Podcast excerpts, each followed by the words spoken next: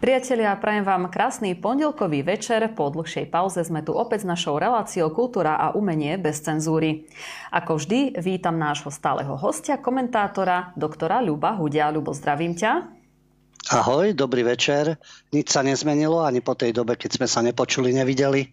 Odmietame akýkoľvek názorový diktát a preto sú pre nás cenzúra a autocenzúra prejavmi nekultúrnosti. A o tom je práve táto pravidelná relácia. Tak, tak, Ľubo, ako hovoríš. E, dnes máme také obdobie, že je pred voľbami, všade sa začínajú robiť volebné kampane a keďže my máme túto reláciu o kultúre a vždy prizvukujeme, že politika a kultúra súvisia spolu, tak ako to teraz ty vnímaš? Ako vnímaš, že sa to nejak prelína, že to nejak spolu súvisí? Ako cítiš tam nejakú propagandu v tej kultúre ešte? Samozrejme, o tom sú aj naše pravidelné relácie. Rôzni umelci, myslím, či herci, či spisovatelia, eh, humoristi a tak ďalej. Z každej tej sféry sochári, veď vieme, že sochy sú všelijaké. Aj dnes to bude jedny odstňované, druhé sú zase postavené.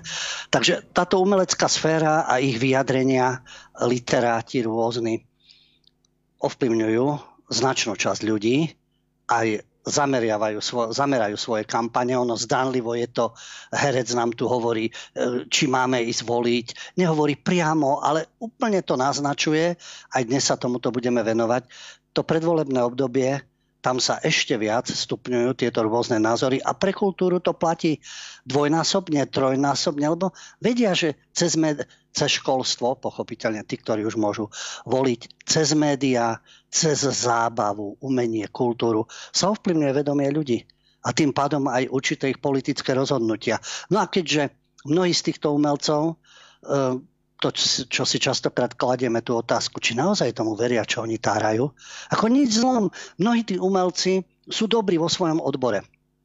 Môžu byť talentovaní herci, talentovaní sochári, talentovaní umelci a tak ďalej a začnú sa vyjadrovať spoločenským záležitostiam, k politike, zrazu z nich politológovia, odborníci na zbrane, dnes sa dozvieme, ako silou mocou chcú, aby sme kúpili tank pre Ukrajinu. Samozrejme, však prečo nie? nie to, je potrebné, aby sa zabíjalo do nekonečna. A či oni v to naozaj veria, alebo len preto, že je z toho nejaký úspech. A zrazu sú odborníci na vakcíny, odborníci na zbranie, na geopolitiku, na dejiny a na všetko možné. A môže to byť autocenzúrou, pretože tým pádom sa uplatním v tejto spoločnosti, kde údajne cenzúra nie je oficiálne, samozrejme. Nie sú nejaké inštitúcie, ktoré by presadzovali e, cenzúru, ale funguje to v podstate to funguje a potom je tu tá autocenzúra. Takže áno, v tej, v tej kultúre a v umení sa zohráva veľký politický súboj. No a my v našej relácii e, trocha teda demaskujeme rôzne tie postoje. Uh-huh. Dobre, Lubo, ty si mal ešte nejaké pre nás pripravené informácie, čo sa týka aj nejakých, našiel si na Facebooku nejakých pred reláciou si mi spomínal, tak by som bola rada, keby, keby to aj diváci vide, počuli. Si našiel teda na Facebooku nejaký dobrý komentár, tak spomeň nám ho. Áno, celkom zaujímavý postreh. Nie je dôležité, kto je autorom, pretože autor má zrejme len nejaké umelecké meno, Johan Peter Hassenklever a nemusí to byť kapacita. My sa dostaneme aj k tzv. populárnym, nehovorím osobnostiam, osobám, populárnym osobám, ktoré nás presviečajú, ako správne máme vnímať politickú situáciu, zahranično-politické vzťahy a podobne. Jednoducho odborníci. Ale veď nech sa páči, len tá dôveryhodnosť je veľmi pochybná. Ale tuto neznámy autor na Facebooku vystihol maximálne ten kultúrny svet alebo to prostredie kultúry a umenia, o ktorom je aj naša relácia. E, tento Johan Peter Hassenklever píše o tom, že dnes je tzv. kultúra rozvratu. Vieme cancel culture, kultúra rušenia, ale kultúra akéhosi rozvratu, kde tá moderná západná ideológia, lebo neustále aj čítame e, alebo počujeme vyjadrenia, my sme súčasťou západu, my patríme k západu, lebo potom Rusko a tak ďalej. Ja neviem, sú štyri svetové strany, sever, juh, západ, východ, my sme v strede, stredná Európa. Áno, kultúrne, politicky, civilizačne, ale to, to presvedčenie, že my tam musíme byť presne zaradení, lebo to je, a už vieme, pokrok, progres, to sa prejavuje aj v kultúre. Všetkým týmto témam sa postupne do, dostaneme. Takže áno, tá kultúra rozvratu alebo doslova rušenia kultúry, nie kultúra rušenia, oni rušia kultúru. To je tá moderná západná ideológia, ktorá je presadzovaná tými, ktorí sú teraz pri moci. A táto kultúra, to môžeme vôbec nazvať kultúrou, ako uvádza aj tento zdroj, utláča jednotlivcov a skupiny, ak majú nepriateľné názory. Nepriateľné v úvodzovkách. Lebo tá sloboda prejavu sa stráca. Skúste mať iné ako tzv. progresívne názory, tzv. woke, čiže prebudený. Nebudeme to objasňovať, dostaneme sa k tomu, ale v našich reláciách vysvetľujeme. Ja tiež nemám rád, keď e, nie je možné nahradiť slovenským ekvivalentom, ale prebudený znamená niečo, že sa pozitívne prebudíte a niečo tvorivé robíte. Toto sú woke, prebudení, sa prebudili a terčom celého sveta sú bieli ľudia, hlavne bieli heterosexuáli a naša civilizácia. Všetko ostatné je ukrivdené a my máme spytovať svedomie a pomáhať a kajať sa a podobne alebo ešte aj seba sa trízniť. No. Ale jednoducho, človek, ktorý nemá správny názor v úvodzovkách, toho ničia profesionálne. Tomu obmedzujú priestor, aby sa bránil. Preto v tej umeleckej sfére, a my uvádzame tie pozitívne príklady, keď má niekto odvahu vzdorovať a povedať niečo, čo nie je súčasťou tých oficiálnych názorov, tak má problém. A preto nastupuje autocenzúra v kultúre a v umení. Lebo sa profesionálne nepresadí. Lebo títo lokaji systému za tieto nepriateľné názory toho človeka jednoducho odstavia. A vy môžete mať názor a v rámci kultúry a umeniach, keď vyjadrujete názory svoje, môžete mať na politiku, ekológiu, Ukrajinu, globálne oteplovanie, menšiny, homosexuálov, počet pohlaví, alebo stačí, keď e, píšete, že uprednostňujete klasickú rodinu a už je kampaň znevažovanie, kampaň a podobne. Takže ono to, to dobro, lebo my počúvam, že oni sú to dobro. Oni reprezentujú dobro, tí určití politici, umci, s nimi spriahnutí, e, prestitúti, nemôžem povedať novinári. Oni sú to dobro a slušnosť oni vlastne presadzujú tú kultúru zla. Tú kultúru nenávisti. Oni učujú, koho máme nenávidieť. Stupencov bielej tradičnej rodiny minule som to spomínal v jednej z našich relácií, som zažil takýto bezdôvodný útok nejakého fanatika odchovaného asi na denníku N, keď ľudia, ktorí sedeli pri stole a evidentne teda e, demonstrovali tričkami, že sú za tradičnú rodinu, tak takýto produkt pseudokultúry dostal záchvat a začal kýdať na tradičnú rodinu. Takže tá kultúra nenávisti, zla, takej tej pudovosti, to presadzujú tí dobrí z redakcií, z prezidentského paláca, z divadiel a podobne. Mm-hmm, a to nie je len záležitosť Eh, ja som ti chcela do, ešte, do toho skočiť, ano. lebo eh, ja si dovolím povedať, že práve my sme eh, aj jedni z tých, ktorí naozaj zažívajú tú cenzúru na vlastnej koži a to všetko, ako nás stále blokujú. No a treba si uvedomiť, že kde vysielame. Hej, my nie sme mainstream, nie sme v hladnom prúde, nemáme milión sledovateľov, lebo to nemáme ako e, zažiť, nemáme to ako dostať až na tú na tú platformu, aby sme sa naozaj dostali ku každému, pretože nemáme ten správny názor a aj na našom príklade môžete vidieť, že ako to vlastne v praxi, v praxi funguje. Dobre, lebo nechcela som ťa prerušiť, pokračuj. Ale dobre, dobre, len prerušuj, pretože to úplne do seba zapadá, takisto ako tento autor na Facebooku, to, čo vlastne napísal. Preto sa mi páčila tá myšlienka a preto som ju sprostredkoval aj tým, ktorí nás teda sledujú, že tí ľudia, ktorí nemajú správny názor, nedáva sa im priestor, aby vôbec obhajovali svoje myšlienky, ale to len svedčí o tom, ako funguje cenzúra, autocenzúra a rôzne tie metódy. A to je tak všeobecne. A teraz, keď sa pozrieme na tú scénu, ktorá je aj u nás, aj v zahraničí. No tak začneme veľkým vzorom pre, pre tých, ktorí si myslia, že sú na strane dobra, prebudenia, progresu a tak ďalej. To sú Spojené štáty, pochopiteľne. No ale tam sú takisto uvažujúci ľudia, sú rôzni ľudia, či v Spojených štátoch, či v Číne alebo v Rusku.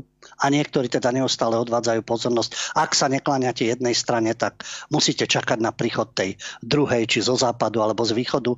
A ja si myslím, že je mnoho ľudí, ktorí nemusia čakať na to, čo k nám príde zo západu a z východu. Či pozitívne, nech sa páči, negatívne môžeme odmietať. A nikto nám nebude diktovať, komu sa máme kláňať, čo máme uznávať a ako máme rozmýšľať lebo potom si to protirečí s nejakou pluralitou názorov. Paul Craig Roberts, ináč môj obľúbený autor, to je človek, ktorý pôsobil v žurnalistike, pôsobil v politike, pretože bol v Wall Street Journal bol ešte v Reganovej vláde, má skúsenosti ekonóma, novinára, pracoval vo verejnej službe s podnikaním a dnes je predsedom Inštitútu pre politickú ekonómiu. Poviete si, a čo to má spoločné s kultúrou, to sme mohli hovoriť v piatok. Nie, má to spoločné s kultúrou to, že napísal zaujímavú svoju úvahu, bolo to zverejnené na portáli freewestmedia.com. Západné slobodné médiá. Predstavte si, že aj na západe majú také názory, že naši progresívci sú pre nich tiež neomarxisti. A práve tento Paul Craig Roberts píše o tom, ako sa ničí civilizácia vlastným pričinením. A to platí samozrejme v kultúre a v umení. Píše o tom, ako iné civilizácie napríklad podcenili hrozbu alebo urobili vojenskú chybu, ako napríklad uvádza Kartágo, lebo si znepriatelilo silnejšieho nepriateľa Rím a zanikli. Ale západný svet je prvý v dejinách, ktorý napriek tej svojej dominantnej ekonomickej a vojenskej sile sa sám ničí zvnútra, sa sám rozpadá. Oni to nechcú vidieť, oni vnímajú, myslím, tie, ten hlavný propagandistický prúd, ako ostatné časti sveta porazia, ovládnu a tak ďalej a vyčítajú im rôzne nedostatky. Nie, že by neboli. Samozrejme. Všade sú nejaké nedostatky, všade sú v každej tej časti sveta sú zlyhania nejakých princípov, aj právnych, aj sociálnych, aj politických a tak ďalej. Ale jedna strana sa tvári, že je to dobro však a to všetko ostatné je zlo. Ako píše Paul Craig Roberts, máme tu vzdelávací systém, média, Hollywood, bielých liberálnych politikov. A to sú všetko zbranie, ktoré sú nasadené proti bielým ľuďom. A vytvorili obraz bielej civilizácie ako nejakého rasistického utláčateľa všetkých ostatných. Nie, že by neboli v minulosti, samozrejme, rôzne negatívne javy. Ale biely človek je dnes ako terč, ako najväčší nepriateľ. Pričom rôzne tie menšiny a rôzne časti sveta stvárali veci hrôzostrašné, násilné, zneužívali sa aj sami medzi sebou pochopiteľne, ale tu je len obraz bielej civilizácie, bieleho človeka, ktorý je terčom. Feministky, aktivisti za práva menšín, LGBTI, neokonzervatívci, ktorí sú vlastne neomarxistami, to sú také tie politické hry. Ako tvrdí Paul Craig Roberts, sú 60 rokov dominantnými silami v západnom svete Áno, to sa ťaha od konca 60. rokov, od 70. a tuto je výsledok, v akom stave sme. Takže tá biela západná civilizácia, respektíve si povedzme, nielen západná, sme aj my, stred, východ a rôzne tie časti sveta, kde bieli ľudia žijú, je demonizovaná. Je demonizovaná a to sa všetko deje vo filmoch, v literatúre, v umení. Sochy a pamätníky sú zničené, zbierky múzeí odstranené a knihy sú zakázané. A ukazuje to na takom príklade univerzity. Študenti v univerzitách, ešte teda v týchto, dá sa povedať, kde bieli ľudia tvoria väčšinu, sú stále rozmanitejšie, vieme však výmena obyvateľstva pokračuje plus ich plodnosť a tak ďalej. A kultúra, história, literatúra týchto krajín sa stáva terčom útokov. Poukazuje na Shakespeareovi. Predstavte, že Shakespeare, poďme anglosaský svet, veď ten je pre nich vzorom. Tým sa títo šimečkovci, progresívci, anglosaským svetom, všetci ostatní sú obmedzenci, rusky, čínsky a neviem akí. A Shakespeare už nie je povinnou literatúrou pre študentov angličtiny. Tak čo už má byť? Tak keby u nás vyradili Hviezdoslava alebo Sládkoviča. Keď chceš už niečo o slovenskej literatúre, ale aj iných, len obrazne pred 7 rokmi, už pred 7 rokmi, existuje Americká rada správcov a absolventov, uviedla, že len 4 z 52 amerických univerzit, tých ako najlepších, lebo tam je v každom štáte aj viacero, vyžadujú znalosť Shakespearea pre štúdium angličtiny. No a namiesto toho ústredného miesta Shakespearea vo vývoji anglickej literatúry univerzity radšej poskytujú kurzy o upíroch, kyborgoch, populárnych filmoch, televíznych seriáloch. Poviete si, no je to určitá forma pakultúry, ale je to súčasť teda kultúrnej scény. Upúšťa sa od anglickej literatúry. Na univerzitných katedrách angličtiny sa to stáva bežným javom.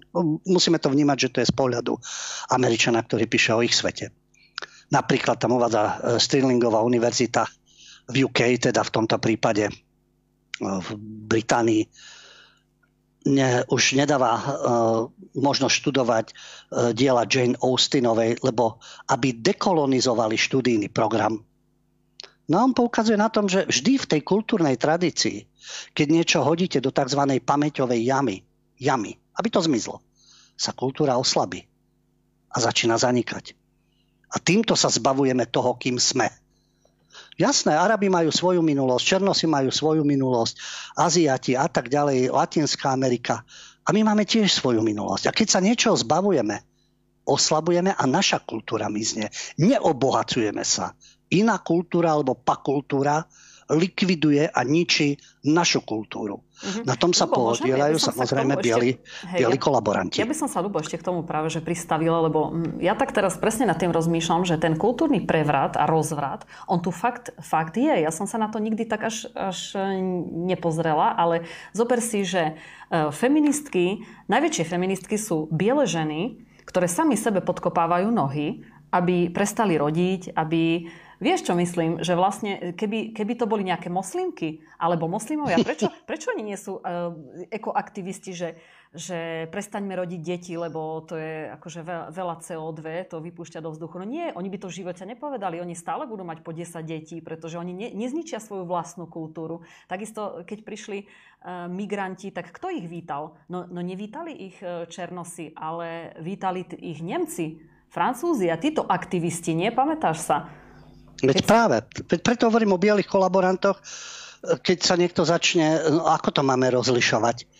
Ako to máme rozlišovať, keď nepoukazujeme na tie evidentné, evidentné znaky, ktoré sú Áno, sú biele národy v Európe, potom sú tí, ktorí ako imigranti prišli, to, že majú občianstvo. Minule sme rozoberali prípad, keď bol titulok Nemci znásilňovali Španielsku a Nemci, všetko to boli Turci a mali imigrantské korene a tak ďalej. Čo robili za prasačiny, tomu, to ďalej ani nebudem rozprávať.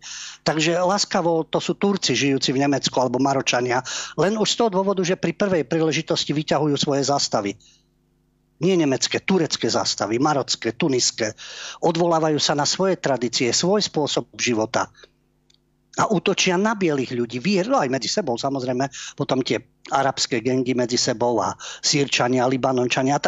Tie, tie svoje rozpory prenášajú tu a ničia tieto krajiny. Takže áno, aj z pohľadu tohto kultúrneho vlastnú kultúru si ničíme, váľame vlastné sochy, likvidujeme, lebo oni majú e, svoje požiadavky, veď nech majú vo svojich krajinách. Tam nech si stavajú, čo chcú. Alebo si rúcajú, čo chcú.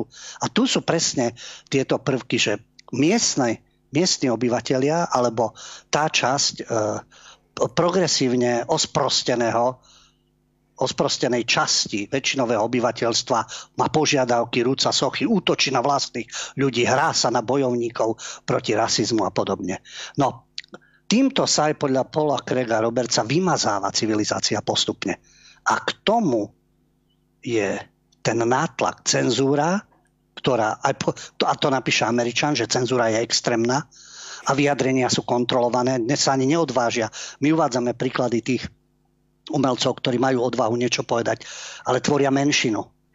Výraznú menšinu alebo e, pomaly upadajúcu menšinu, pretože tá väčšina drží hubu a krok, alebo naopak tá agresívna menšina je v duchu týchto tejto indoktrinácie je útočná, pretože má na svojej strane bezpečnostné zložky, trestné oznámenia, má na svojej strane propagandu, média, má na svojej strane politikov.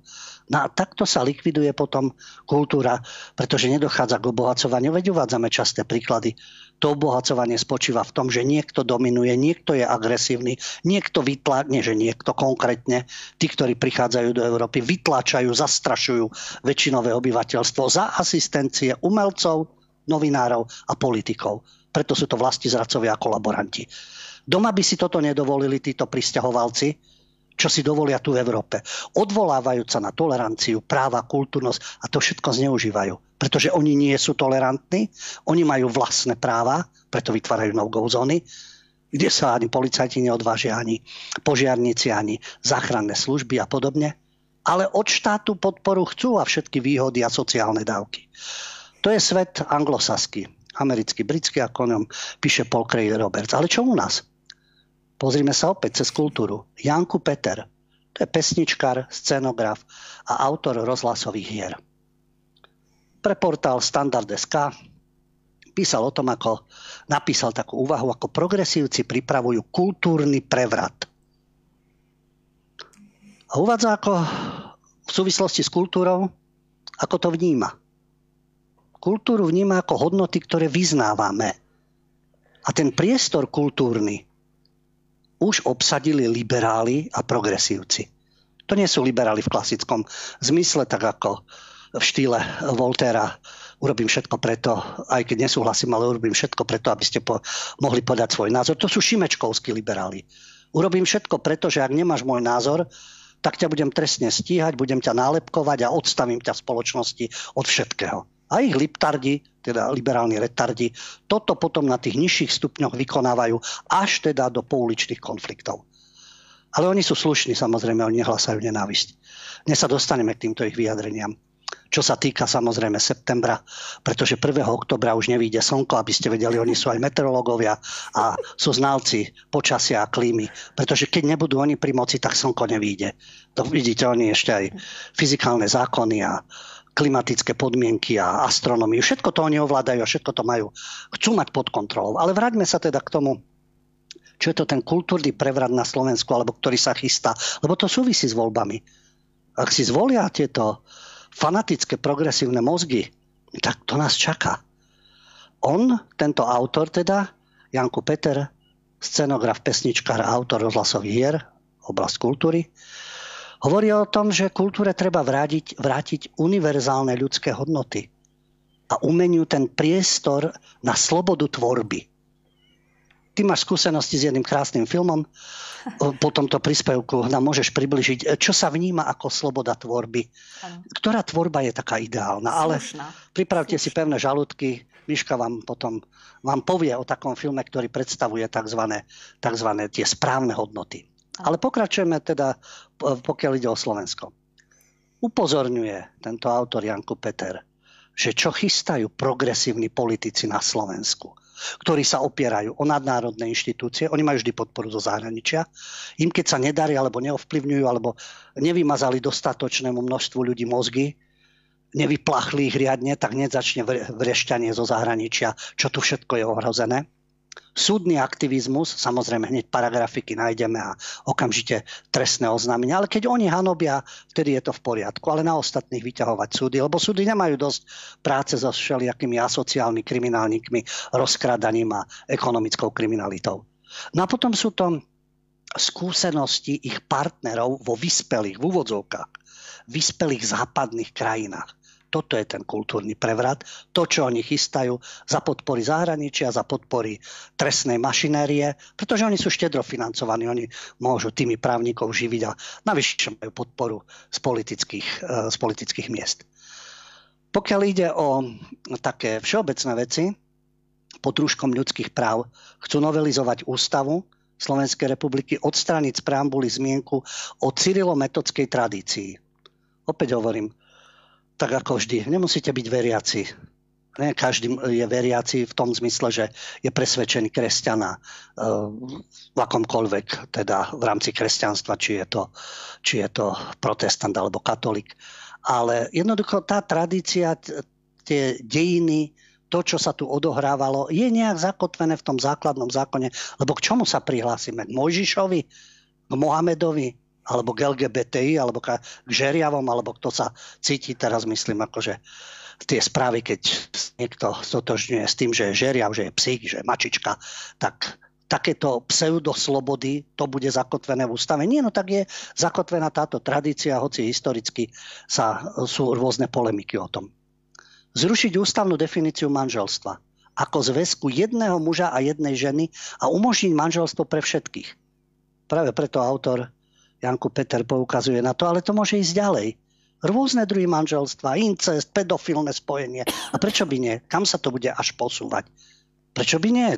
Myslím, že Miška, ty si minule spomínala uh, s lustrom alebo so žeriavom, mm. či s čímto, či s kamionom nejaká, nejaká osoba v Spojených štátoch so chce uzavrieť manželstvo, alebo so v tomto duchu to bolo. uzavrela, so žeriavom už, už, už no, uzavrela. No, už uzavrela. A prečo by to nemalo byť u nás? Vyspelý západný svet. Darmo sa budú progresívci z toho smiať, ale o tom umožniť manželstvo pre všetkých. A kde budú tie hranice? Okrem homosexuálov a lesbičiek.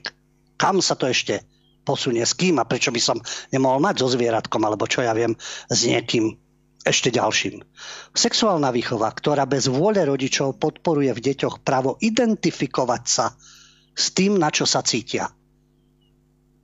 Každý odborník aj v oblasti psychológie sa stotožní s tým, že dieťa, keď dospieva, prechádza rôznymi štádiami, Raz inklinuje k otcovi, to je mužská identita, k matke, ženská identita. Od takých detí chcú a podporujú to. Aby sa rozhodli, čo ja viem, ja sa cítim, ja som chlapec, ale ja sa cítim ako dievča.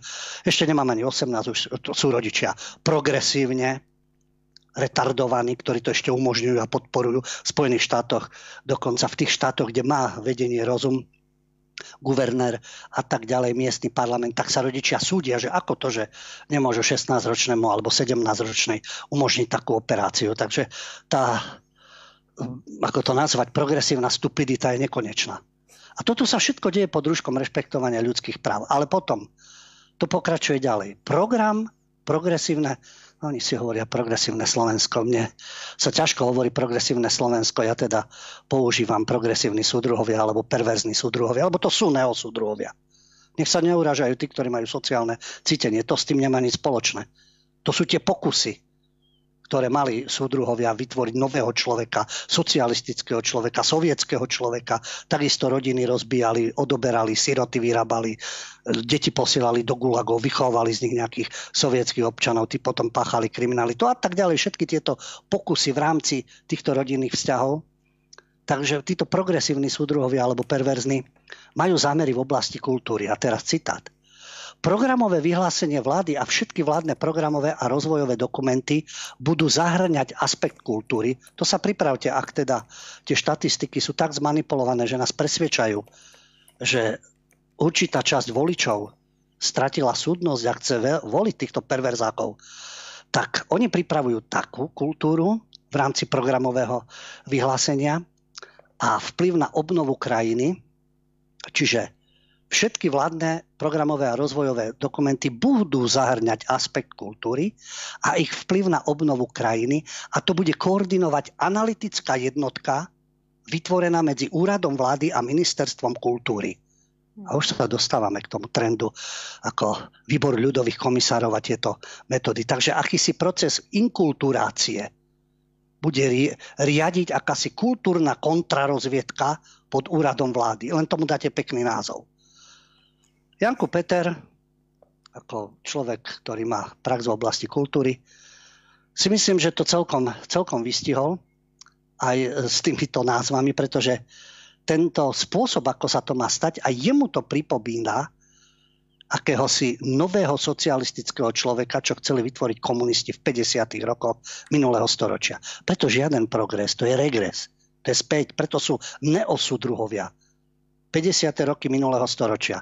Oni ešte nemôžu robiť všetky tie zverstva, zatvárať gulagy a tak ďalej. Ale už v rámci takej tej sféry kultúry a umenia to robia. Vytlačajú tých ľudí. Tí ľudia sú buď vystrašení a držia hubu a krok, lebo sa neodvážia povedať niečo proti všelijakým Pauhofovým a Salátovým a podobne, lebo by ich režiséri neobsadzovali všelijakí Žebejková, žebej, Žebejkovia a podobní. Takže sú opatrní a potom sú zase aktívni. Ale pokračujme, keď hovorí autor o tom, že veď sa len pozrime do minulosti. Veď umelci svojou tvorbou boli nositeľmi ideálov komunizmu, nového socialistického človeka. Oni síce kritizujú ten predchádzajúci režim. To boli komunisti, to bol sovietský zväz a tak ďalej. Dnes majú liberálne vzory, Kalifornii, len nechcem uražať Floridu, lebo DeSantis aj v iných štátoch majú viac rozumu ako všetci títo pomentenci eh, kvazi prebudení tu na Slovensku. Takže oni práve pripomínajú rôzne zvrátené sociálno-inžinierské plány eh, vtedajších súdrov z minulého storočia. Preto nie sú žiadnym progresom. A progresívci čo chcú ďalej? Zvýšiť prítomnosť kultúry a umenia v každodennom živote obyvateľov Slovenska a vo verejnom priestore. To je pekné, veď mali by sme všetci kultúrni, podľa toho, že kto bude v tej kultúre pôsobiť a čo nám bude vtlkať do hlav. No a podľa nich sa vtedy Slovensko stane modernou kultúrnou identitou, ktorá sa dokázala dôstojne vysporiadať so svojou minulosťou, čiže budeme moderní, v poriadku, veď e, nemôžeme ustrnúť ten vývoj sa nedá zastaviť a za akou minulosťou sa vysporiadame. Čo všetko oni prikážu, aby vypadlo z minulosti, ako písal Paul, Paul Craig Roberts. Nejakí autory vypadnú, nejaké sochy, nejaké filmy. Oni budú rozhodovať, za akou minulosťou sa vysporiadame a že dokážeme zaujať svoje miesto na ceste od minulosti k budúcnosti. Už len žiarivá budúcnosť. Opäť k čomu sa dostávame? Ich zvrátený sovietský model uvažovania. Oni budú vykrikovať, ako hovorím o chvíľu, budeme počuť o tankoch a o budúcnosti. Oni budú vykrikovať niečo o Rusku, o dedictve Sovietskeho zväzu, o putinizme a tak ďalej. Oni idú kráčať od minulosti do budúcnosti. Do akej budúcnosti nás zavedú? Do akej? To, čo dnes panuje na západnej Európe alebo Spojených štátoch, kde samotní Američania alebo západoevropania sa postupne prebudzajú a začínajú to odmietať, hoci sú ešte v menšine. A autor poukazuje, čo sa už doteraz stalo.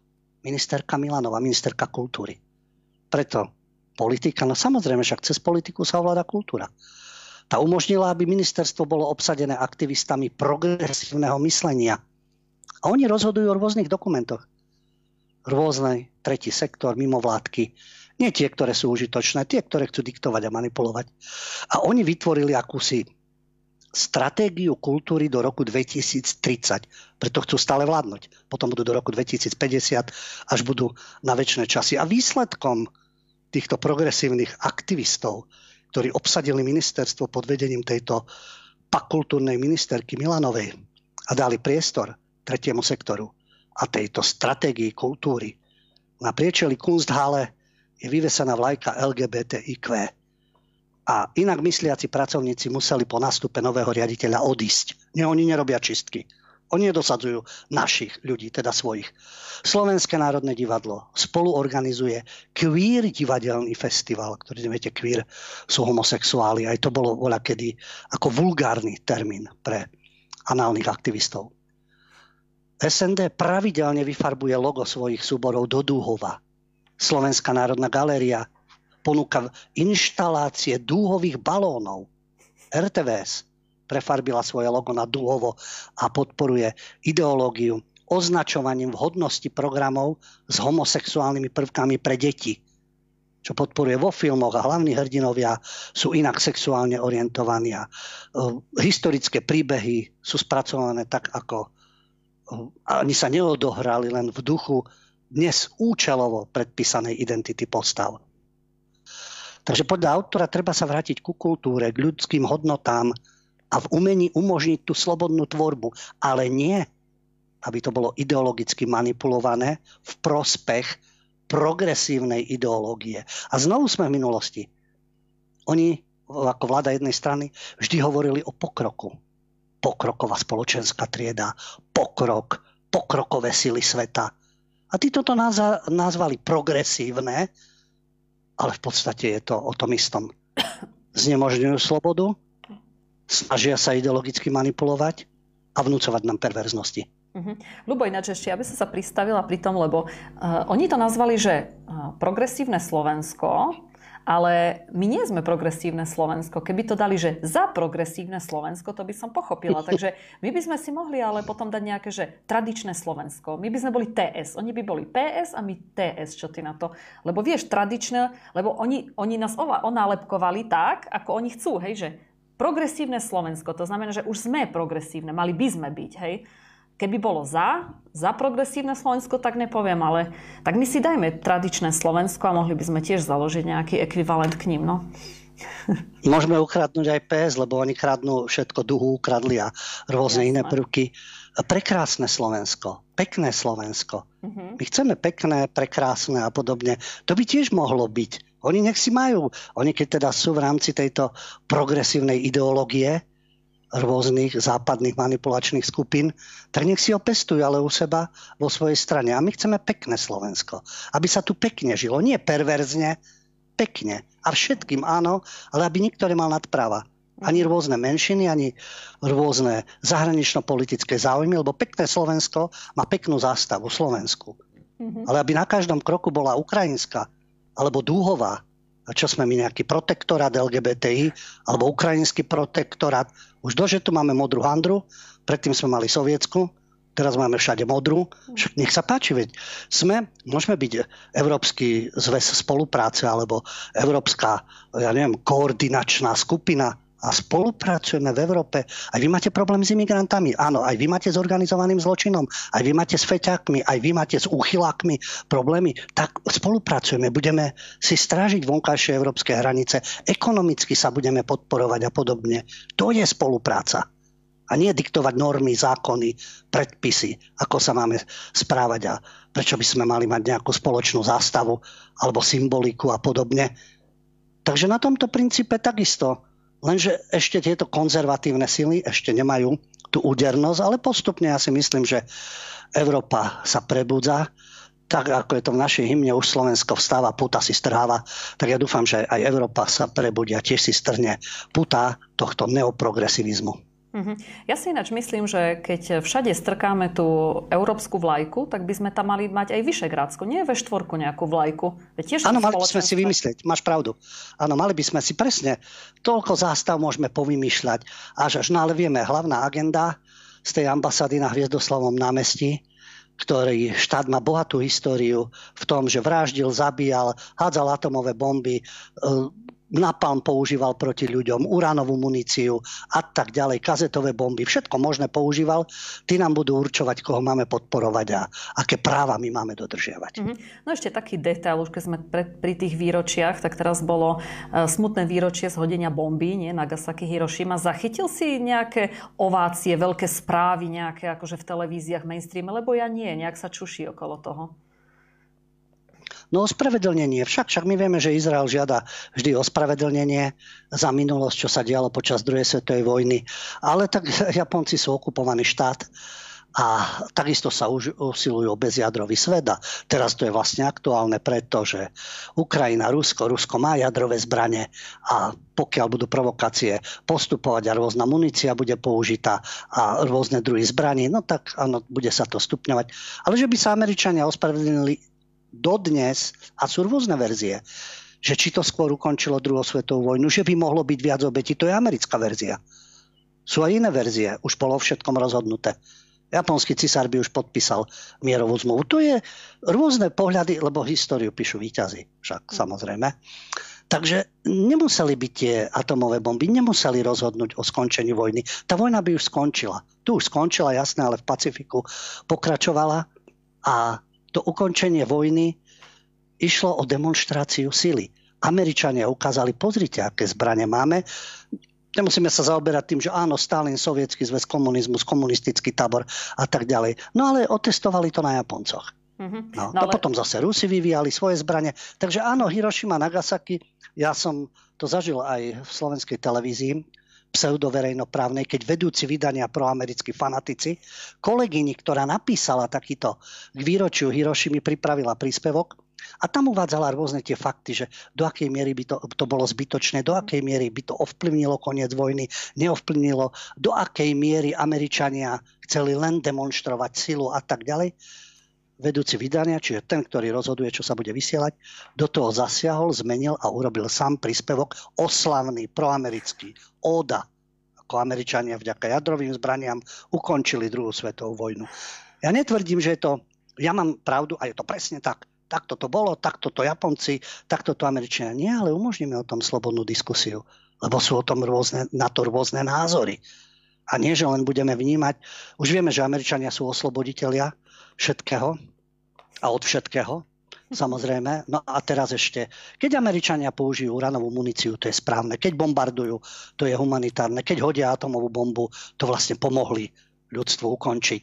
No to sú také tie havloidné zvrátené myšlienky, ktoré pokračujú v hlavách týchto progresívnych pometencov. Hej, mňa len vieš, toto zaráža, že v podstate to nikto, nikto nejak akože veľmi neriešil.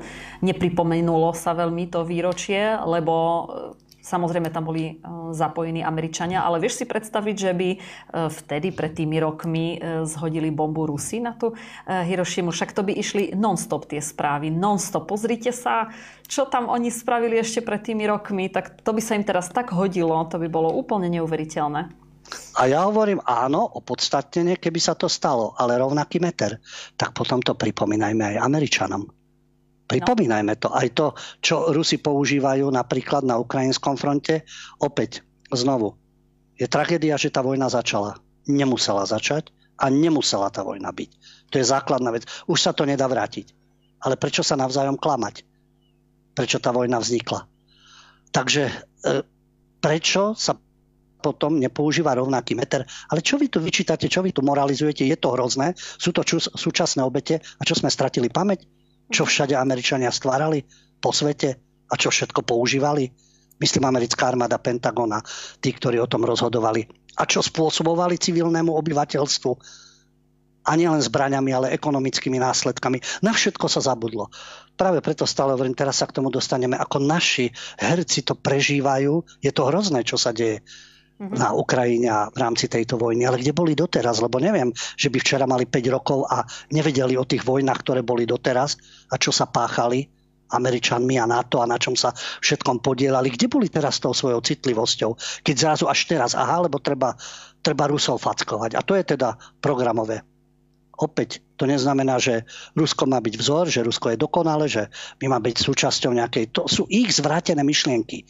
Len sa, mne sa to zdá zvrátené na tom to, že keď vidíš dve vraždy a vidíš podobných útočníkov s podobnými metodami, tak na, jed, na jedno rýchlo zabudneš a na druhého stále ukazuješ prstom.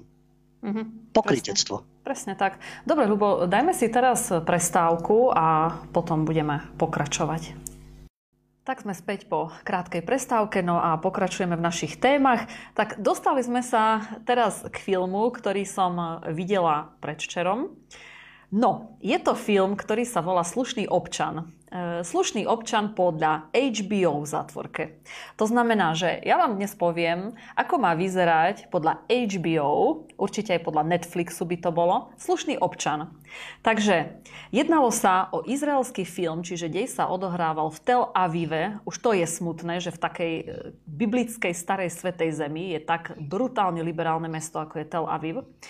Takže išlo o gay pár, keď ste slušný občan, tak musíte byť uh, gay, musíte žiť slušne v slušnom stabilnom páre, čiže uh, musíte spolu bývať, musíte bývať vo vychytenej štvrti Tel Avivu. Čo to je? To je štvrť, ktorá má všade vyvesené LGBT vlajky z balkónov. To keby ste nevedeli, ani ja som nevedela, už viem. No a keďže máte stabilný pár, ste stabilný pár, máte stabilné zamestnanie, to je ten prototyp toho slušného e, nového človeka, tak samozrejme chcete aj deti. Takže vyberáte z katalógu náhradnú e, matku a hľadáte e, darkyňu vajíčka. To je ako najväčší problém slušných občanov v slušnej Tel Avivskej štvrti.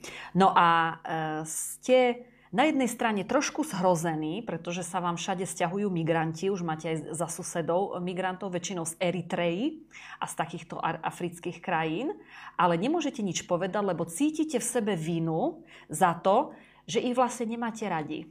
Takže toto je prototyp a vďaka tomu chodíte ešte k psychológovi, pretože e, obávate sa o svoje o svoj, o svoj život, o svoju bezpečnosť, ale bojíte sa to povedať nahlas. Presne o tomto bol tento film Slušný občan. Čiže e, krátky obsah, to, ako to stojí za to fakt. Čiže gay pár, pracujúci, e, zdravá strava, fitko, na ráno smúty, úplne krásny ideálny vzťah, všade samozrejme prijatie, neskutočné prijatie, po víkendoch LGBT bary, e, takisto LGBT pridey, ktoré tam boli asi pol filmu propagované, tie prajdy, ako sa tam všetci e, fotili s queer a s transvestitmi a neskutočné prijatie všade. To to, boli všade priatelia, všetko bolo nádherné, rúžové, krásne, takže e, nemali ani jeden jediný problém. Úplne bežné, e, bežný deň, bežné, e, bežné prajdy v Tel Avive. Bohužiaľ ináč v tom Tel Avive to začína už byť realita. Ja som bola veľmi prekvapená, keď som tam nedávno bola a fakt všade, všade sú tie LGBT vlajky, ale že všade. Takže je to naozaj už také e, dúhové mesto, bohužiaľ, o to viac teda ma to mrzí, že je to svetá zem. Ale ďalej, čiže e, títo e, stabilní, slušní občania, dvaja, dvaja geji, hľadajú darkyňu. Keby ste videli, normálne mali katalóg, kde boli darkyne vajíčok, to boli ženy, samozrejme právničky, biele, hej, učiteľky, áno, určite by to tak bolo, samozrejme. E, boli tam väčšinou Nemky, Francúzsky, ale aj Ukrajinky. A to boli všetko ženy, ktoré e, normálne tam bolo napísané, vlastne ako keby taký slogan, že sú to ženy, ktoré chcú pomôcť LGBT párom.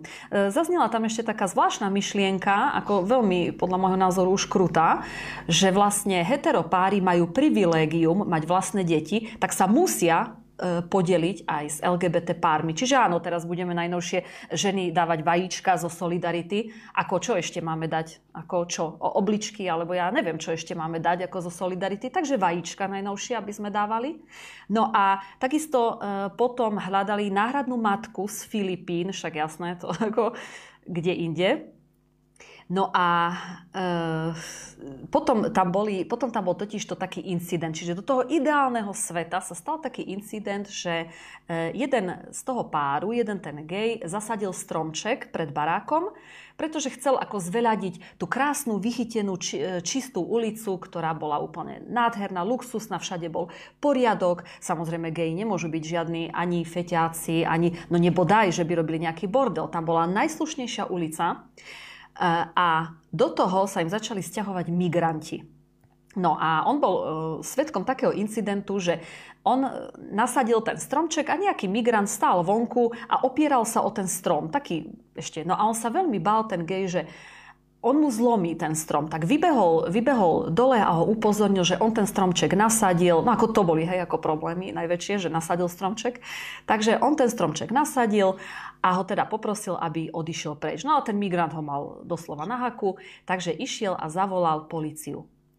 Že sa mu niekto opiera o stromček, hej? Dobre. Prišla policia, ale potom vlastne ten incident bol taký, že ten, ten pán, ten gay, teda ten slušný občan, lebo on sa potom on sa predstavil na policii, že je slušný občan, tak slušný občan e, pozeral von oknom, samozrejme anonymne zavolal policiu, prečo by sa predstavoval, hej. No a potom len videl, on nevidel vlastne, čo sa tam všetko zomlelo, ale videl len úsek, jeden úsek, kedy policajt, kedy policajti naháňali toho migranta, samozrejme už iš, išli sme propaganda ala e, Floyd, čiže oni ho, oni ho zvalili na zem, ešte sa do toho smiali, kopali do ňoho, no a vlastne takto skončil ten incident. Odtedy e, slušný občan nemôže spávať, slušný občan e, zrazu zrútil sa mu svet, pretože nevie, čo má robiť. No a on sa z toho psychicky úplne zrúti, pretože nevie sa vysporiadať s tým incidentom, ale on sa zrúti takým zvláštnym spôsobom, že e, začne pred psychológom kričať, že jednoducho nemôžu tu žiť migranti, lebo e, oni sa nikdy k nám neprispôsobia.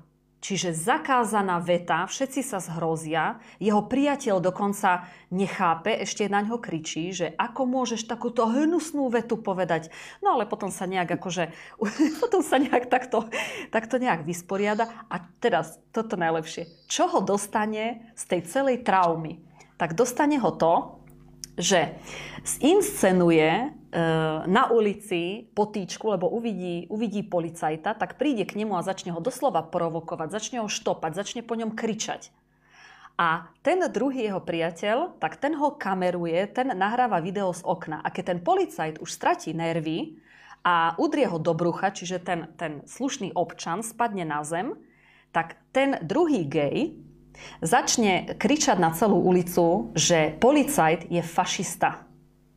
Takže asi tak. No a vlastne to bolo ako ich víťazstvo, že to bola vlastne, e, vo filme sa riešila policajná brutalita To bola akože ten, ten, tá hlavná pointa, že policajná brutalita sa tam rieši.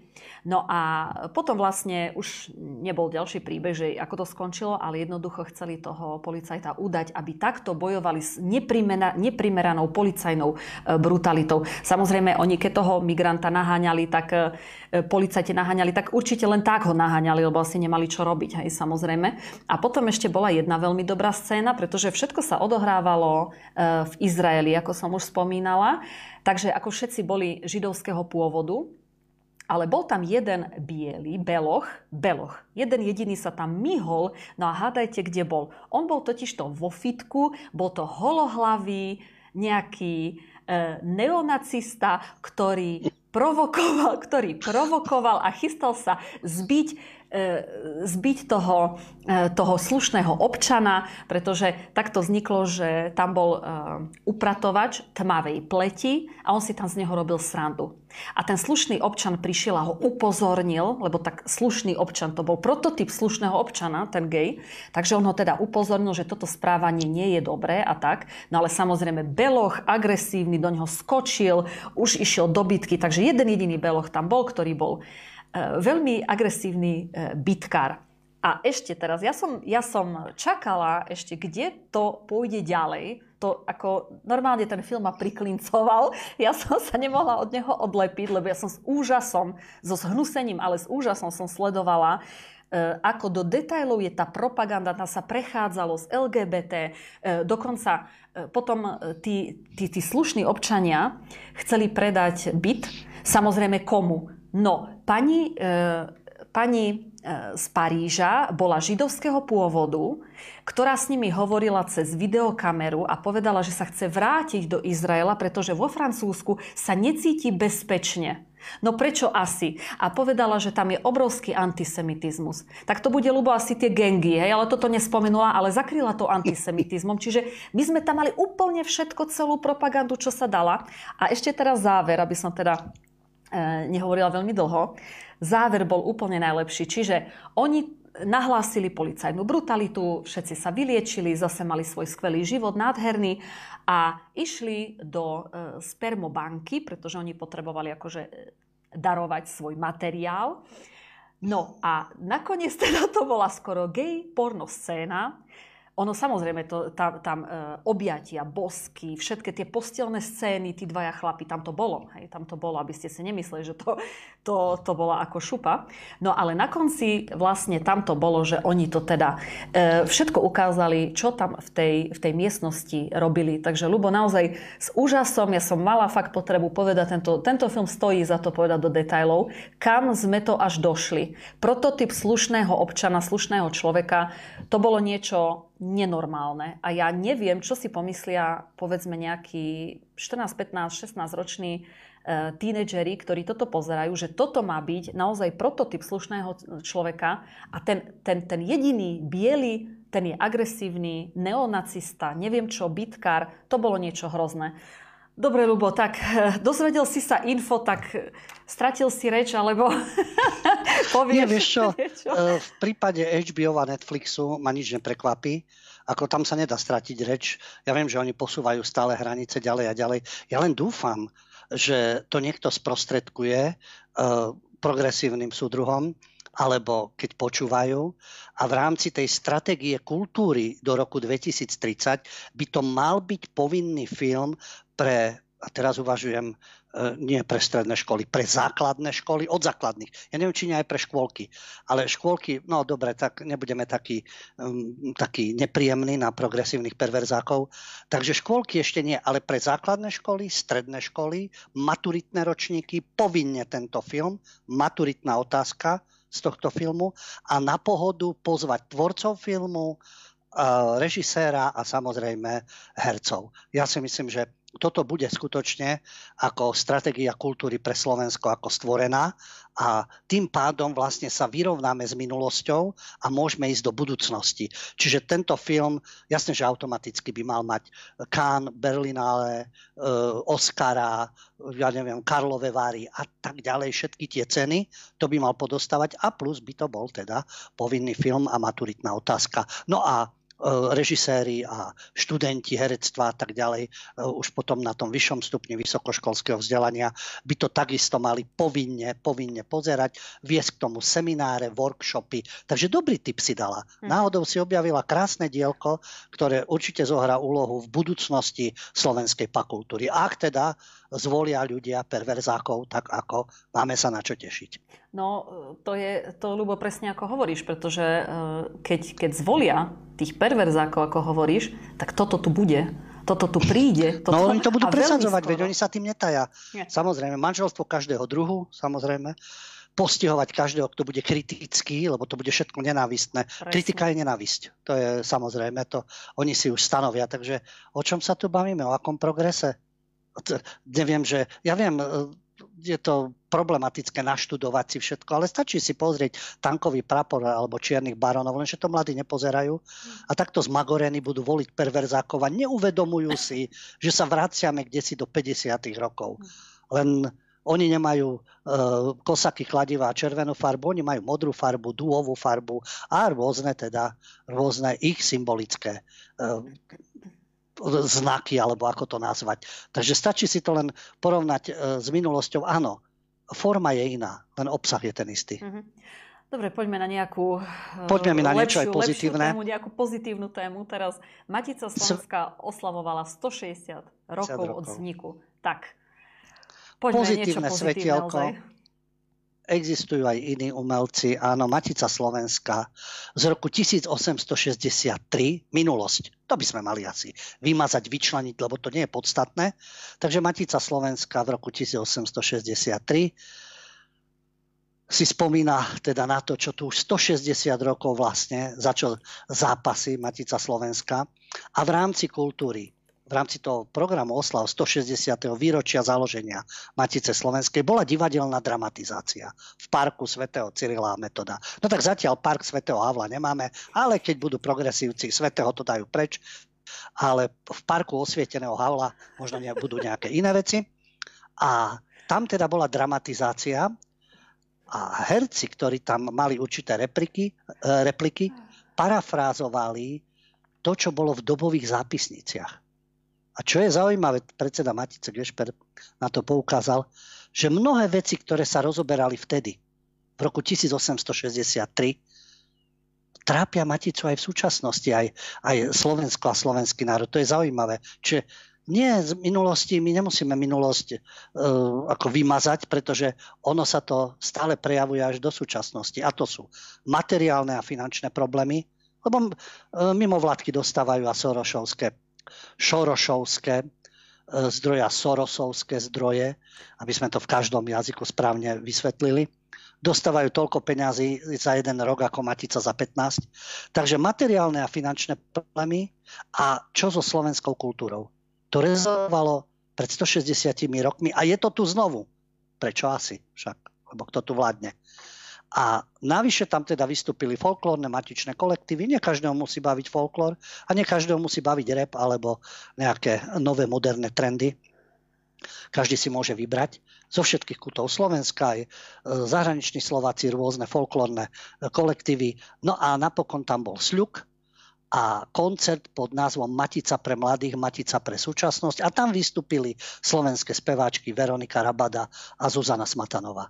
No, e, takže umelci e, sa aj takto postavili k minulosti alebo zúčastnili sa na niečom takomto, ale oveľa pozitívnejšie, lebo na takom niečom sa zúčastňovať to zaváňa, že vy nechcete ísť do budúcnosti. To je minulosť. To už je nepodstatné, hoci problémy sú tie isté, ale e, vy máte byť progresívny herec a, alebo umelec. No a takých máme. Máme s jednou úžasnou kampaňou Neviem, či si zaregistrovala kampaň Ak neprídeš voliť.sk. Áno, áno, zaregistrovala, bačo viac. E, dala som taký k tomu príspevok na Facebooku, lebo mne to zaváňa e, celá tá kampaň ako podnecovaním e, k nenávisti, potom psychickým nátlakom, dokonca vydieraním v niektorých prípadoch, takže kľudne hovor, áno. Ja som to tu na úvod spomínal, že predstavte si ono 1. oktobra nemusí výjsť slnko. Umelci to vedia, e, časopis e, Týždeň, e, týždeň Sionu, alebo od Sionu tam je ale Hryb a spol, čiže Týždeň oni sú, ako som naznačil, odborníci, pokiaľ ide o astronómiu, meteorológiu, klímu a tak ďalej. Nevíde slnko, to už vedia, ak nebudú oni pri moci na väčšie časy a nikdy inak. Slovensko bude celé v čiernom, aby ste vedeli, čo, čo nastane. Lebo oni sú Delfská veštiareň. Ukradnutí štát, ja sa len tak pozastavím, taký ako hríb a tí herci, ktorí tam tárajú, eh, hneď môžeme menovať, pochopiteľne, Richard Stanke, Martin Huba, Adi Hajdu, tam sú aj ďalší, Bezak a Mojžiš to je vedec, ten zase predstaviteľ Kléru. A ty, ale hovoríme o umelcoch. Títo herci nám e, budú pod heslami ukradnutí štát. Nikto z nich nechcel tento štát. Boli to federalisti, svetoobčania, globalisti. Oni nechceli slovenský štát. Im bolo tak dobre, ako to bolo. Oni ten vzťah v minulosti mali odlišný. Takže ukradnutí štát, keď ho nechceli, neviem prečo sa o neho trasú. Ak neprídeš voliť, neplánuj tu deti. Nastane absolútna doba temná. E, čo je zase pekné, pretože keď títo progresívni perverzáci nebudú mať deti, na tom nebude nič zle, pretože Boh vie, ako ich budú vychovať. Rusko zvíťazí, Rusko zvíťazí. Už tu zvíťazili Američania na to, takže asi to má byť tiež na... Aj to tu už bolo na väčšie časy a nikdy inak. Teraz tu budú Američania a NATO na väčšie časy, podľa ich mozočkov. Takže pozor, Rusko zvíťazí. Rusko je tam na Donbase a na Kryme, ale vieme, že zvíťazí. Fašisti rozhodnú, to zase majú pravdu, už rozhodli. Liberálni fašisti. Áno, tí už sú nasačkovaní všade od prezidentského paláca, cez akadémie, cez vysokoškolský systém, cez média. Liberálni fašisti už rozhodujú. Prebudíš sa do iného sveta, No oni nám už pripravili iný svet, ten perverzný, zvrátený, to už vieme. A oni dokonca varujú pred politikmi šíriacimi zlosť, nenávisť a hoaxy. To je zaujímavé. Tak takisto si to môžeme rozobrať. Zlosť. Áno, oni majú zlosť na každého, kto má iný názor. Celý ten šimečkovský spolok a Saskári a tak ďalej, všetci tí stúpenci krásnych zajtrajškov, E, majú zlosť na každého, kto má iný názor. Nenávisť, oni majú nenávisť k Rusku, k Číne, k, k bielým organizáciám, dajme tomu, tým e, konzervatívnym, vlasteneckým, identitárom, všetci, čo reprezentujú biele národy, oni k nim cítia nenávisť, no a plus k Rusku a k Číne. Tej nenávisti majú veľa. A hoaxy, ale veď oni šíria hoaxy, klamstva, šíria o dokonalosti liberálnej demokracie, pardon, degenerácie. Čiže oni, ktorí šíria zlosť, nenávisť a hoaxy, o tom budú hovoriť. My sme sa dozvedeli, že v slovenských rozprávkach sa nešťastná krajina zahaľuje do čierneho súkna. Preto bude samozrejme, keď nebudú padnúť oni a nikdy inak, tak Slovensko bude celé v čiernom. Zrazu sú im pekné slovenské rozprávky ja viem, že najradšej by do všetkých postav dali zástupcov LGBTI, všetkých by mohol hrať stanke, nebinárnych, binárnych, transrodových, homosexuálov, lesby, čokoľvek by mohol zahrať, veď on je šikovný herec. A v slovenských rozprávkach to treba všetko zmeniť. Neviem, čo by Dobšinsky stváral ako sa hovorí, že by sa obracal v hrobe, ale myslím si, že by sa do nekonečna vrtel v tom hrobe, lebo oni sú schopní sprzniť všetko, aj slovenské rozprávky. Takže oni zrazu, im záleží na slovenských rozprávkach a na čiernom sukne. No ale keďže oni sú tí chudáci, ktorí nie sú financovaní, a ktorí nemajú tie peniaze a nemajú zdroje zo zahraničia, tak predstavte si, že im máte poslať na účet od 10 do 650 eur a oni vytlačia plagát, zástavu alebo billboard a vylepia ho. No a o tom nás presvieča herec Martin Huba, Richard Stanke, Adi Hajdu pod patronátom, teda Týždeň Sionu, teda Rybov týždeň, ako jeho lokaji a šašovia. Najlepšie je, že Najprv si mysleli ako, mysleli, ako to osloví verejnosť. Herec Martin Huba. Tam ešte boli komentáre na YouTube, ten jeho príhovor, to strašenie o tom, ako nemajte deti a nevíde slnko a zvíťazia Rusi a fašisti a tak ďalej. Ale potom už pochopili, že ah, toto nie je dobrá cesta, takže už Richard Stanke a Adi Hajdu už sú bez komentárov. Už tam nenapíšete nič, pretože asi by bola drvivá väčšina negatívnych. Takže takto to oni vidia voľby, títo herci, títo, ostatní čušia samozrejme.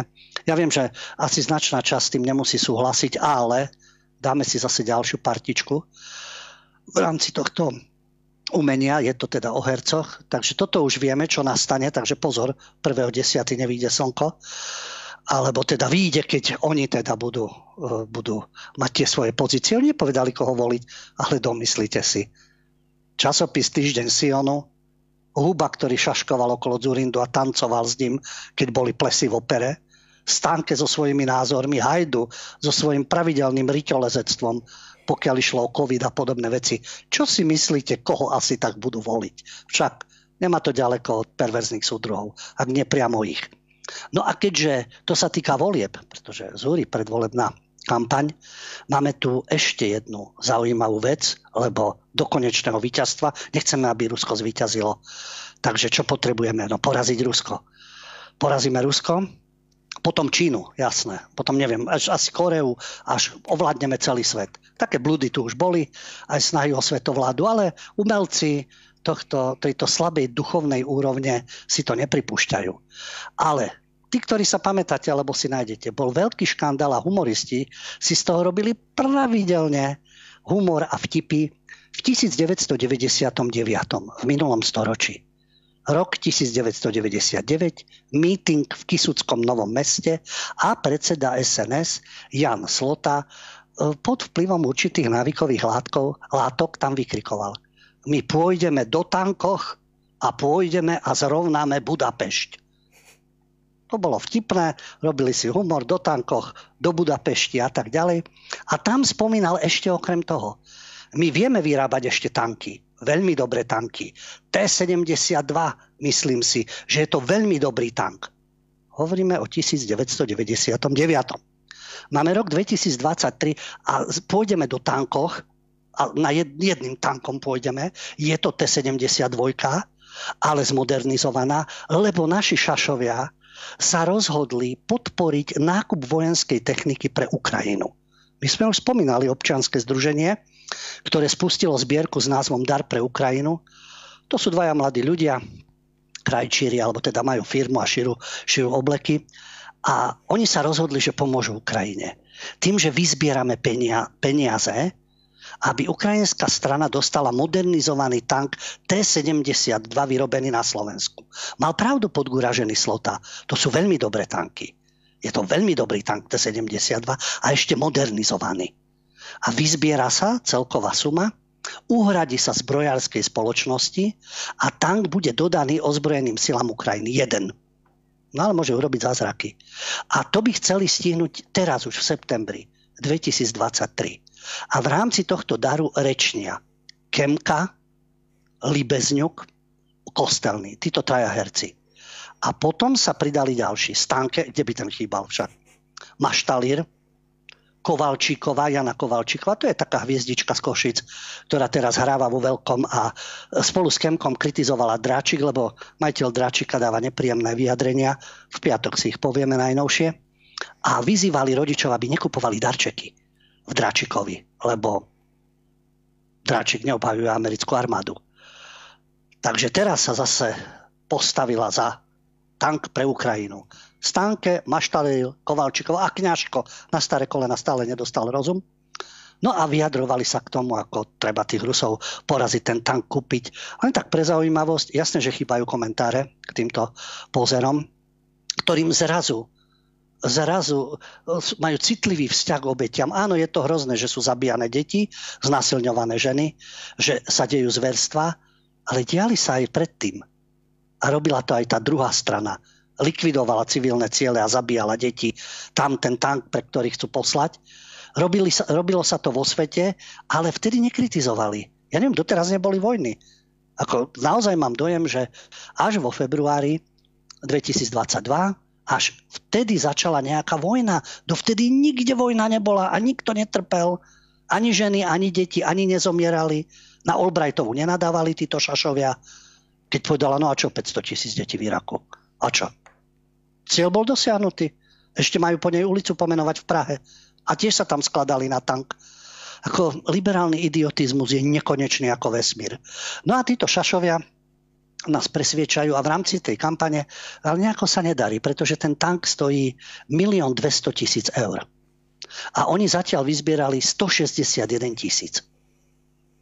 možno, že stihnú do septembra vyzbierať. Ale nebol by to problém, pretože ja si myslím, že keď sú takí humane založení, mohli by sa trošku obetovať. Kňažko má pekný dom, teda kúsok od parlamentu, myslím, tá exkluzívna časť Bratislavy, Palisády a Horský park a tak ďalej. Má krásny dom, Maštalier nedávno kúpil byt za 700 alebo 800 tisíc, tiež v dobrej štvrti. Tá oblasť je dokonca zabezpečená, chránená, tak aby mu tam nevošli nebodaj cigáni, alebo aby mu tam nevošli asociáli, feťáci alebo imigranti, lebo pekne sa reční, len treba s tým žiť. Takže on v pekne chránenom prostredí, v krásnom drahom byte, kňažko, ale to by im nedoprial. Ale ja si myslím, že keď predajú ten byt a kňažko ten dom, a nech sa nasťahujú do Garzonky v Petržalke, keď teda majú taký sú takto citliví a tank je kúpený. Milión 200 tisíc kňažkovho domu a z maštalírovho bytu dajú hravo. A neviem, čo ešte všetko má Stanke, Kovalčíková, Kemka. Kemka má byt, e, teda, pardon, dom v Rakúsku, ako sa vyjadril, on býva na správnej strane. No tak čo, tak nejaký lacnejší bytik v takej časti Bratislavy, čo neviem, v Devinskej Novej Vsi, alebo v podunajských biskupiciach, eh, alebo vedľa Pentagónu na Dolných Honoch. No tam to bude lacnejšie, ale prečo nie? Popredávať to všetko a možno kúpia aj tri tanky. Lebo milión 200 tisíc ako by nemal byť problém. No a je, je tam len 161 tisíc, takže naozaj je to veľmi naliehavé, aby prosili ľudí, nech podporujú vojnu, nech podporujú zabíjanie a konečné víťazstvo nad Ruskom nám umožní nastoliť spravodlivosť na celom svete. Tak, Lubo. No, e, pobavilo ma to, čo si povedal, že by ozaj mohli, lebo presne som sa to chcela opýtať, že keď za niečo tak bojujú, takže koľko oni prispeli hej, do toho tanku, lebo e, Kemkovi sa dobre tam vrešti spoza hraníc, samozrejme, každý je múdry, keď tu, e, keď tu nebýva, potom tu polemizuje nad tým všetkým. Takže mali by, mali by si vstúpiť do svedomia a dať do tej zbierky, samozrejme. Tak ja teraz pozerám, my ešte máme teda, teda čas. Čo sme ešte, Lubo, chceli? My sme chceli ešte totiž to spomenúť teraz. E, vieš čo, ja by som e, bola rada, keby si spomenul ešte Polnišovu. Už nech to máme akože do kompletky. Kompletne, áno. Tak. No, e, vieme, že Polnišová to bola známa aktivistka. Tá už za Radičovu bojovala aby bola premiérkou za Čaputovu. To sú jej kone, samozrejme SDK UPS. No a teraz je táto herečka Petra Polnišová, ktorá samozrejme robí reklamu bankám a je tam možnosť, prečo nie. Neviem, tá tam nechce prispieť, ale však by mohla z tých reklam z banky, ale rozprávala sa so Simonou Salátovou, ďalšie stand-up komička, všetko LGBTI, COVID, čo chceš Ukrajina, tak ako to má byť a boj proti fašizmu. A ona má svoj podcast. A v tom podcaste mala Polnišovu. No a Polnišová, ktorá vždy robila politickú propagandu, ale nepovedala, že koho voliť, to je jasné, len poďte voliť, to je ako teraz títo umelci, ale predtým sa angažovala evidentne u Radičovej a samozrejme potom zase u Čaputovej, takže politická orientácia je jasná. No a teraz si povedala, že v rámci svojho duševného zdravia obmedzila sledovanie politickej situácie. Škoda, že až teraz, lebo ako, bola to jej vec, veď ona si môže voliť koho chce a mať názor, aký chce, ale angažovať sa a robiť kampane a zrazu je otravená z politickej situácie, však veď už ju otravili poriadne. Tými, čo aj oni dosadzujú, otravili riadne to spoločenské vedomie. Ale ona tvrdí, že nie preto, že by sa na to vykašľala, veď je jasné. A že pôjde aj k voľbám. Také prekvapenie, koho si bude voliť. Ale že všetko to je také čierne a pochmurné v tých ňoch, takže v rámci duševného zdravia, áno, duševné zdravie by mohli dopriať aj iným, keby nepresadzovali tieto zvratenosti, tanky a, a dúhové pochody a podobne. Aj iní by si dopriali to duševné zdravie, aby tu bola pokoj a stabilita a nerozvracali e, vzťahy medzi mužmi a ženami, medzi mladými a staršou generáciou, medzi ľuďmi, ktorí nemusia obdivovať liberálnu demokraciu, ktorá sa začína podobať na to, čo vyčítajú na komunistický režim.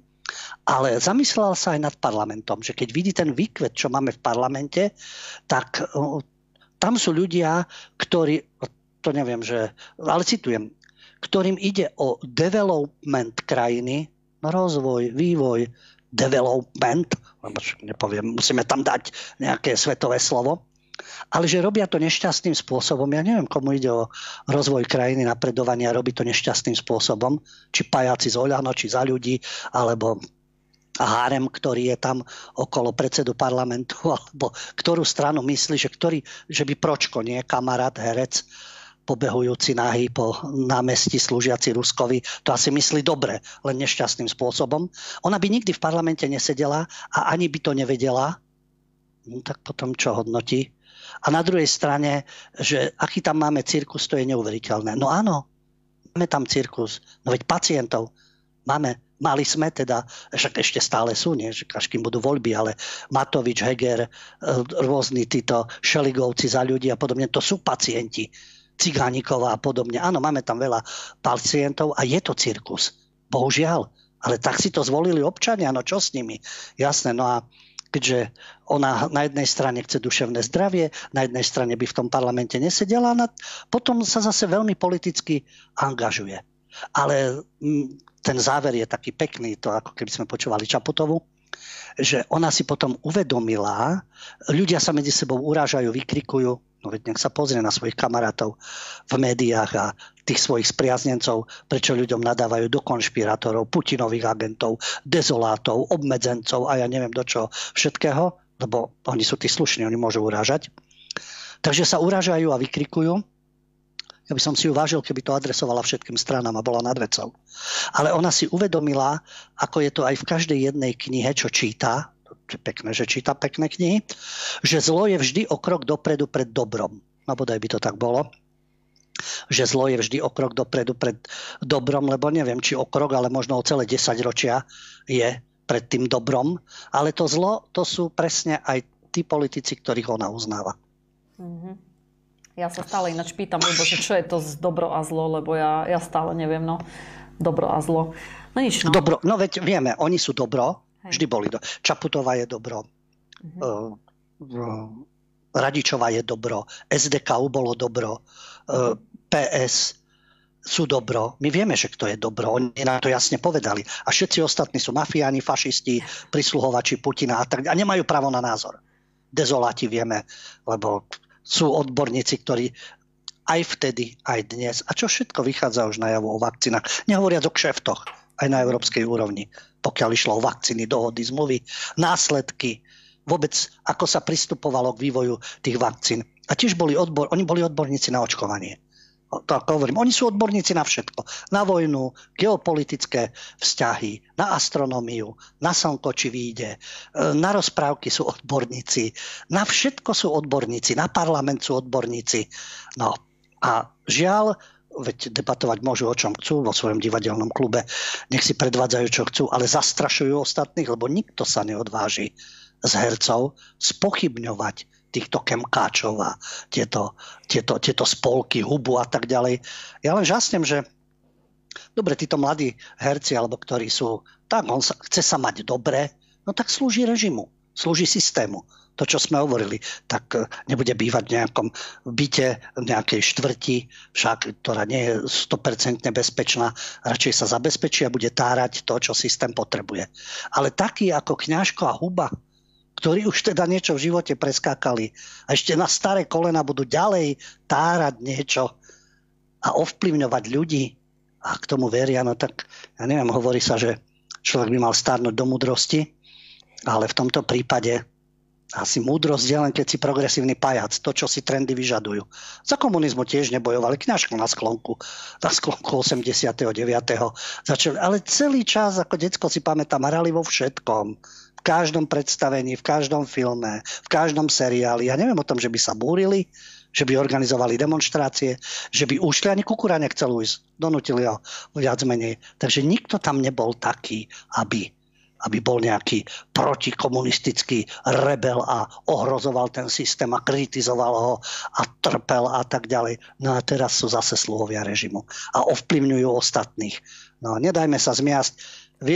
To bola tiež relácia o tom, akú kultúru nám pripravujú, akí sú to ľudia, čo hlásajú a či im veriť alebo neveriť, to už je na vás.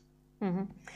Dobre, Lubo, do, dobre si to teda ukončil. Ja by som ešte bola rada, aby sme na záver relácie pozvali našich divákov na sobotu, pretože v sobotu nás budete môcť uvidieť naživo mňa aj Luba budeme na športovom dni vo Vránove na Toplov. Bude, bude to veľká akcia, ktorá bude trvať od 9. hodiny ráno. Ja to budem ešte aj moderovať, takže ja vás spolu s Ľubom teda spolu vás pozývame na túto akciu a večer po akcii ešte, ak sa nám podarí, tak bude taká debata, kde sa môžete prísť s nami porozprávať, opýtať sa rôzne veci.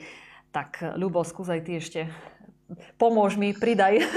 Poma- pomáha. Sa. Áno, tí, ktorí máte možnosť, ja viem, že uh, sa nerozbehnú ľudia zo západného Slovenska alebo zo stredného Slovenska, ale tí, ktorí ste v, na východnom Slovensku a v tomto okolí, nech sa páči, príďte na besedu. Najlepšie je porozprávať sa z oči v oči, na čo vieme, odpovieme, na čo nevieme, neodpovieme nie sme teda ako všetkovia, aby sme mali spásonosné plány, že takto to presne bude a my vieme, ako to bude a podobne.